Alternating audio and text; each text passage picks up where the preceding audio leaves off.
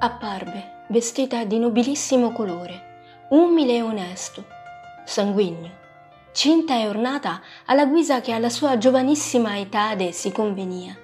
Se ci ripenso adesso, ero così piccola. Lo era anche lui. Fatemi riflettere, era il 1274, se non erro. Io avevo 8 anni, Dante 9, appena uno più di me.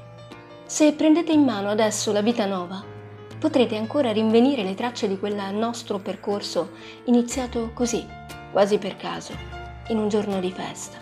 Da allora innanzi dico che amore segnoreggiò la mia anima, scrisse lui. Io ricordo solo che ero vestita di rosso e che per rivederlo dovetti attendere altre 9 primavere. A 18 anni le cose si vivono diversamente, così stavolta, presa forse dall'entusiasmo, forse spaventata che non fosse lui a farlo, lo salutai io per prima. Che vergogna l'istante successivo! E quel rossore sul volto si percepiva ancor più tangibile, infiammava il viso, dendato dalle vesti candide. Ma tra le strade di Firenze, seppure quel giorno ci fosse stata la nebbia più fitta, dentro al mio cuore sarebbe albergato il sole. L'unico flebile raggio, a dire il vero. Ero sposata già allora. Come potevo anche solo immaginare di andare oltre? Lo sentivo mentre mi guardava. Mi spogliava con gli occhi e quando iniziò ad adoperarsi per carezzarmi con le parole, non me la sentii di impedirglielo. Intuivo di essere la sua musa.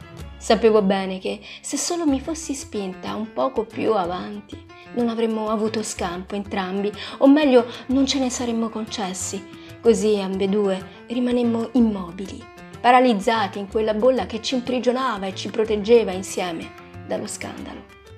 Vi prego, non chiedetemi se lo amavo. Qualsiasi cosa io abbia provato, ho tentato in tutti i modi di rimuoverla dapprima, poi di sublimarla, ma se ancora oggi mi costringete, me la palesate davanti, mi rinverdite nell'animo quel furore che ho impiegato mesi e mesi e mesi per schiacciare. L'ho dissimulato, illudendomi che, voltando lo sguardo, me la sarei cavata. Ingenua, sciocca, presuntuosa. Mi domando ancora se mi sia salvata o se non piuttosto abbia sprecato un'esistenza. Gli tolsi financo il saluto. Volevo evitare le chiacchiere, ma quanto più grave fu scorgere lo smarrimento dapprima, poi la solitudine nei suoi occhi. Avrei preferito di grazia rintracciarvi disprezzo. Sentivo di meritarmelo. Invece no, lui scrisse di me, mi cesellò figura intatta in quelle sue pagine straripanti di umana inquietudine. Mi volle guida e santa, che forse al suo sguardo lo ero. Tanto gentile e tanto onesta pare la donna mia quando ella altrui saluta. Già, mia. Invece appartenevo di fatto a Simone de Bardi, rampollo di una tra le famiglie più prestigiose dell'epoca. Ah, Simone. Io tra le braccia dell'elite medievale, insomma, lui, quello che avrebbe dovuto, in teoria, essere il mio uomo, tra quelle voluttuose di Giamadonati. Li immagino, mentre si scioglie tra le carni tenere di un'altra donna, la concupisce, la desidera, la prende, per 1, 2, 3 figli, c'è addirittura chi sussurra di un quarto.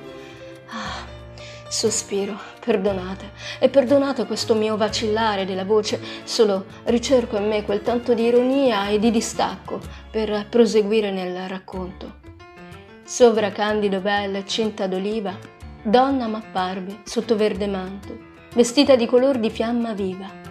Sapeva come raccontare di me, che dire. Mi ha trasportata con questi esatti versi nel 30° canto del suo Purgatorio. Pensate, la scritta campeggia ancora adesso sopra l'ingresso di Palazzo Portinari, quella che, situata in Via del Corso, poco prima dell'incrocio con Via del Proconsolo, allora per me era casa. Eravamo così vicini, ambedue collocati nell'antico sestriere di Porta San Pietro. Troppo perché non accadesse. Il sommo vate e l'angelica creatura. Mi domando se è questo ciò che avremmo voluto, se non piuttosto avremmo preferito insudiciarci la pelle, macchiarcela dell'odore reciproco, marchiarci a vita, banali, disonesti, appagati. Durante per bice, bice per durante. Mio padre, Folco, era un banchiere. La realtà bene della Firenze duecentesca non poteva di certo concedersi al primo venuto. Quanto avrei mai voluto in quel 1266 venire al mondo, Lo so, mi odierete forse per queste mie peregrinazioni, ma il mio cuore è ben più fragile di come non l'abbia voluto dipingere il sommo ed umano. Perché non dovrei, indossate i miei panni, ve ne prego, rinnegare quel che sono stata, vissuta in un desiderio zittito, inespresso, le ossa che di null'altro posso parlare ora, tremono tutt'oggi. Non ce l'ho fatta, non ho atteso neppure 25 anni per andarmene, l'8 giugno 1290. Si dice che sia morta di parto, tant'è. Lui ha continuato a tenermi concreta nella sua immaginazione e lo ha fatto in modo talmente intenso da togliermi il fiato, seppur fossi già defunta. Massacrami, amore mio, fallo ancora e ancora e ancora, che io non saprò mai scrivere con le tue stesse parole, pur ammantandomi del medesimo desiderio. Oh, Dante, mio, l'ho detto, 2 vocali, una consonante, per descriverti come avrei voluto solo riposare tra le tue braccia. Invece ancora a 700 anni dalla tua opera suprema rimango contesa tra 2 chiese.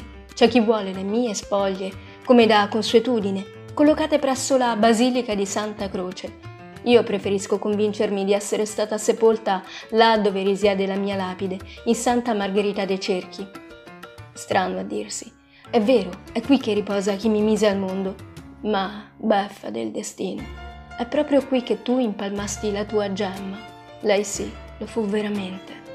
Io, ragazza cristallizzata in un sogno, eterna ed eternamente irraggiungibile, impalpabile ma necessaria alla guisa dell'aria.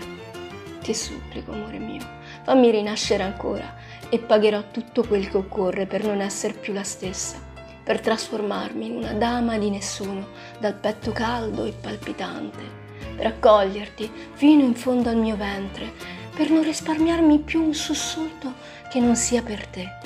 Dammi audacia, forniscimi intraprendenza, spogliami dei pregiudizi e donami una seconda possibilità. Non la tradirò, te lo prometto, mi concederò senza che tu abbia a pretenderlo.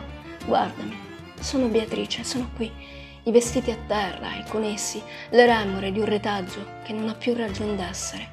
Avvicinati, allunga la mano, che può già intuire il calore della mia.